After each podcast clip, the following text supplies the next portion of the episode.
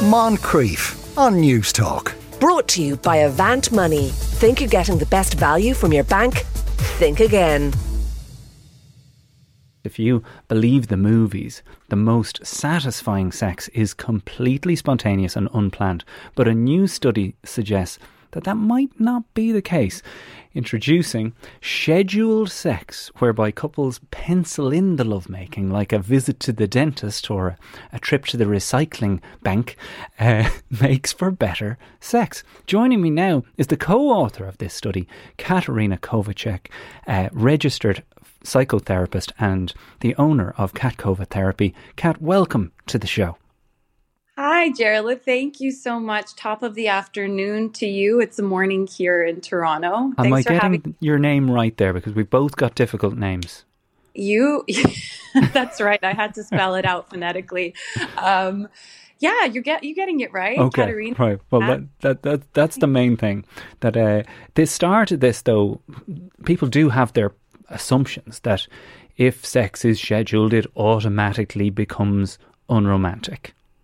Absolutely. Yeah. I think when we think about planned sex, we think about scheduled sex. And while it's totally okay to do as you suggested, to pencil it in, to make time for it, I think planning also encapsulates just intentionality, right? So it doesn't necessarily have to be putting it in the calendar, but planning to spend quality time together and create the right conditions from which desire can emerge. So, working together to talk about like what facilitates desire for us and setting a mood together, having mm. enough privacy, having the right lighting, music, all of that can really help people to feel more comfortable and in the mood um, and really allow kind of some amazing things to happen. Right. Well, you are speaking to an Irish radio show and you are dealing with a, a public here who are going, if fellas, particularly uh, in heterosexual relationships, will be going, if I am to walk home in the door tonight and go, I listened to a thing on the Moncrieff show and they said that we need to book in our sex events into the calendar and write it on the fridge planner. Uh, if a man is to say that to his wife, she may take it the wrong way. Say, are you demanding sex from me at 8 p.m. on Saturday night? Uh, I mean, that that's the first problem that people are going to encounter here, correct?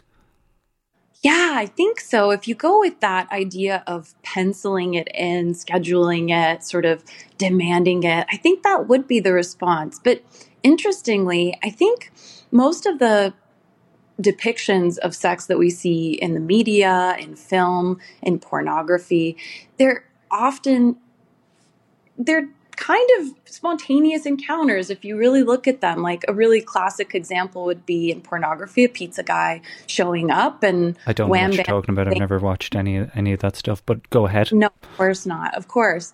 Um, but I think that that pornography in particular really speaks more to men's pleasure and also their experience of their own desire. So men tend to have more regularly this spontaneous urge or drive or something like that come up for them. Whereas for women, I think that sometimes we can kind of discount that they don't have necessarily that same arousal or desire pattern. And there's something called responsive sexual desire that sex and relationship therapists like myself talk about with clients. And that's when your desire really builds on touch and continues to grow from there, but may not be kind of, you know, experienced as a spontaneous urge that then tells you that you're in the mood. Mm. So there's people out there who kind of experience this sense of like never really being in the mood. So setting aside some time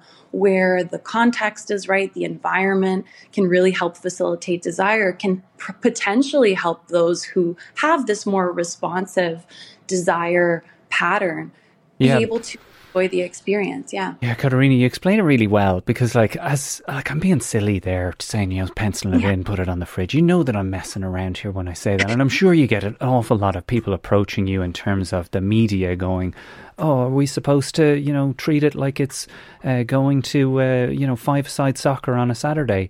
But really, what when I dig down into what you've written and you know the study it is more about facilitating the place in which, arranging the circumstances in which sexy times can take place.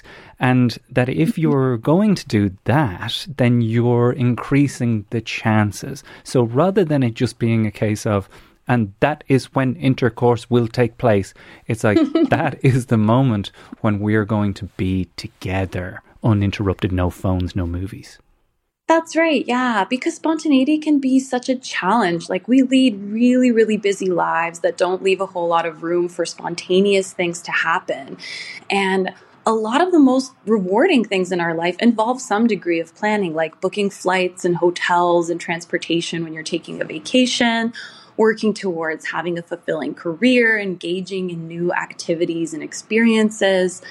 And, you know, a lot of people, they wait until the end of the day mm. when they're tired where they may be bloated and gassy and full from their dinner to then have, you know, mind blowing sex. And that doesn't necessarily happen. So if you can plan ahead of time, that's great. But the, the more important thing that we found in our study is that when people believed that planned sex was more satisfying, not necessarily more satisfying than spontaneous sex, but just endorsing planned sex as satisfying to a greater extent, we found that those people didn't have a negative experience associated with having planned sex the last time that they had planned sex. So it kind of protected them.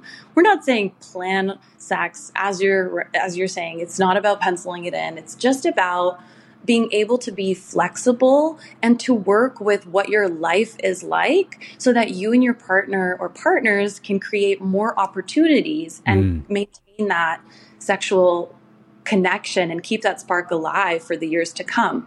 Every time I say "mmm," it always sounds a little bit creepy in this segment for some reason. Mmm, yes, uh, more opportunities. We've had so many texts flowing in here. One of the very best things this texter says about working from home is scheduling in a lunchtime tryst with your significant other. The build up can be days ahead, nothing better. And that even that also made me think about those of you that are listening to this who are attempting to conceive who the idea of scheduling sex for them is not a new idea. Mm. It's just part of this very difficult process that some people find them in. Another texter says, My wife and I have shared a Google Calendar and often put sex in the diary, and it works a mm. treat. That's from Adam. So your your study is finding that. Uh, tell me what the study is finding that people are preferring the scheduled sex to the spontaneous sex, or or what is it exactly? Yeah, so actually, we conducted two studies. One was of 303 individuals, and the second was in 102 couples. And we asked them, uh, what makes for satisfying sex. We ask them, you know, uh, it, it, we ask them questions like, it ignites my desire when sex is spontaneous, or it, it ignites my desire when sex is planned ahead of time. And then we looked at the degree to which they believed that those items, the amount that they agreed to those items, were true. And so there were uh, definitely more people, uh, significantly greater proportion of people in both studies that endorse the idea that spontaneous sex is more satisfying.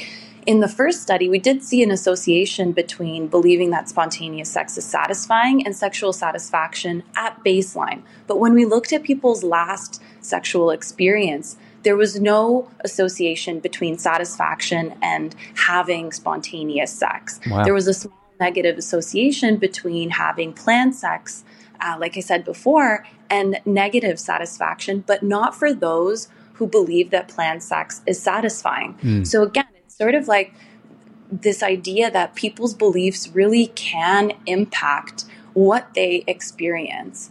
And then in the second study, we didn't find any association between having planned or spontaneous sex and satisfaction, regardless of what people's beliefs were. So largely, it didn't really matter if sex was spontaneous or planned. And yet, people still had this belief that spontaneous sex is more satisfying. Yeah, sure. Well, well, people are just, they have their beliefs. I mean, this is a study as much about belief than anything else. Mm-hmm. And at the centre of it is, of course, dialogue, which again is something that is hard in Ireland because of, you know, our past and all of us, the discomfort that we feel around having those conversations those mm. conversations in themselves can be fun. But uh, as I was preparing for the show today uh, with my wife Tina, shout out to Tina, I am 23 years with Tina today. That was when we first met. Um, she, she and I were discussing this, and my son said, um, maybe don't have these discussions in front of your son. maybe that's a good thing. And that is echoed by a texter who's got in touch here who said, I wouldn't be writing it on the fridge now, Jarlath. The kids don't need to know this kind of stuff. But that is a question, though, isn't it, Katerina? It's like, how, yeah. how do you, like, practically, like, your study is full of theory. But practically, what is your advice for people who are attempting to schedule sex in for the week? Yeah, I think this is such a great idea to kind of have these conversations in front of your kids to normalize it because as you said we don't grow up with information about sex. We don't know how to talk about it.